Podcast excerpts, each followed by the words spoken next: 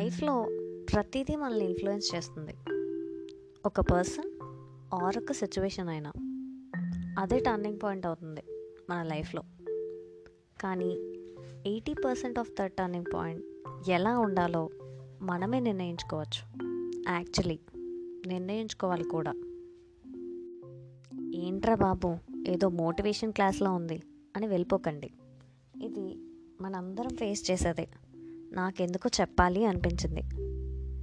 Night అలా నిద్రపోదామని పడుకుంటాం కానీ నిద్ర రాదు. అలా అని లేచి ఏ టీవీయో ఫోనో చూడాలనిపించదు. ఆలోచనలు అలా వచ్చేస్తుంటాయి ఒకదాని తర్వాత ఒకటి గ్యాప్ లేకుండా. ఆలోచించడం తప్ప ఏం చేయలేం. ఫ్యూచర్ గురించో ఇంట్లో ప్రాబ్లమ్స్ గురించో రిలేషన్షిప్స్ గురించో మెయిన్లీ పాస్ట్ గురించి ఎక్కువ ఆలోచిస్తాం. పాస్ట్లో జరిగిన సిచ్యువేషన్స్ ప్రజెంట్ అండ్ ఫ్యూచర్ మీద చాలా ఎక్కువ ఇన్ఫ్లుయెన్స్ చూపిస్తాయి. బేసిక్గా ఆలోచించకూడదు అనట్లే బాబాయ్. కానీ ఆలోచిస్తూ కూర్చోకూడదు అంటున్నా అంతే. రైమింగ్ కోసం చెప్తున్నా అని కాదు కానీ కూర్చుంటే కాలం సాగిపోతుంది. కానీ జీవితం మాత్రం అక్కడే ఆగిపోతుంది. ఒక చిన్న ఎగ్జాంపుల్ ఏంటంటే ప్రజెంట్ ఫ్యూచర్ అనేవి షోర్ లాంటివి పాస్ట్ అనేది సముద్రం లాంటిది. కాసేపు అక్కడే ఉంటే బాగానే ఉంటుంది. కానీ మనల్ని మనం మర్చిపోతే పాస్ట్ మనకు తెలియకుండానే మనం తనలోకి తీసుకెళ్ళిపోతుంది. బాబాయ్ నీకుండే బాధ నేను ముందుకు వెళ్ళనివ్వకుండా ఆపేసే ప్రతిదీ ఒక స్పీడ్ బ్రేకర్ లాంటిది అంతే. స్లో అవ్వు కానీ ఆగిపోకు.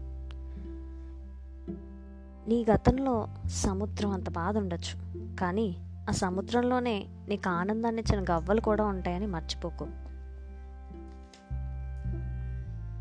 ప్రాబ్లమ్స్ అందరికీ ఉంటాయి బాబాయ్.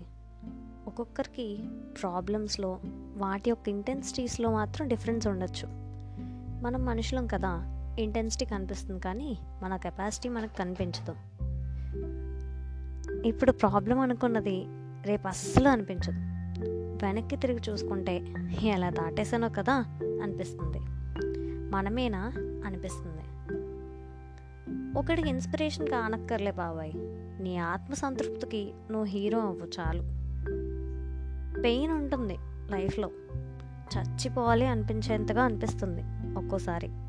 కానీ ప్రతిదానికి చావే పరిష్కారం అయితే శ్మశానాలే కానీ గొప్ప సమాజం ఉండదు బాబాయ్. జీవితంలో ఇష్టమైన వాళ్ళు ఇష్టమైనవి దక్కకపోవచ్చు దూరం అవ్వచ్చు భరించలేనంత బాధ రావచ్చు. కానీ బయటకు తీసుకొచ్చే మనుషులు సందర్భాలు తప్పకుండా ఉంటాయి. ఆలస్యంగా వస్తాయేమో కానీ ఆనందాన్ని మాత్రం ఇస్తాయి. చీకట్లోనే తొమ్మిది నెలలు గడిపేశాం. వెలుతుర్లో తొంభై సంవత్సరాలు బ్రతకలేమా? ఒక్కసారి ఆలోచించు. అది మ్యాటర్.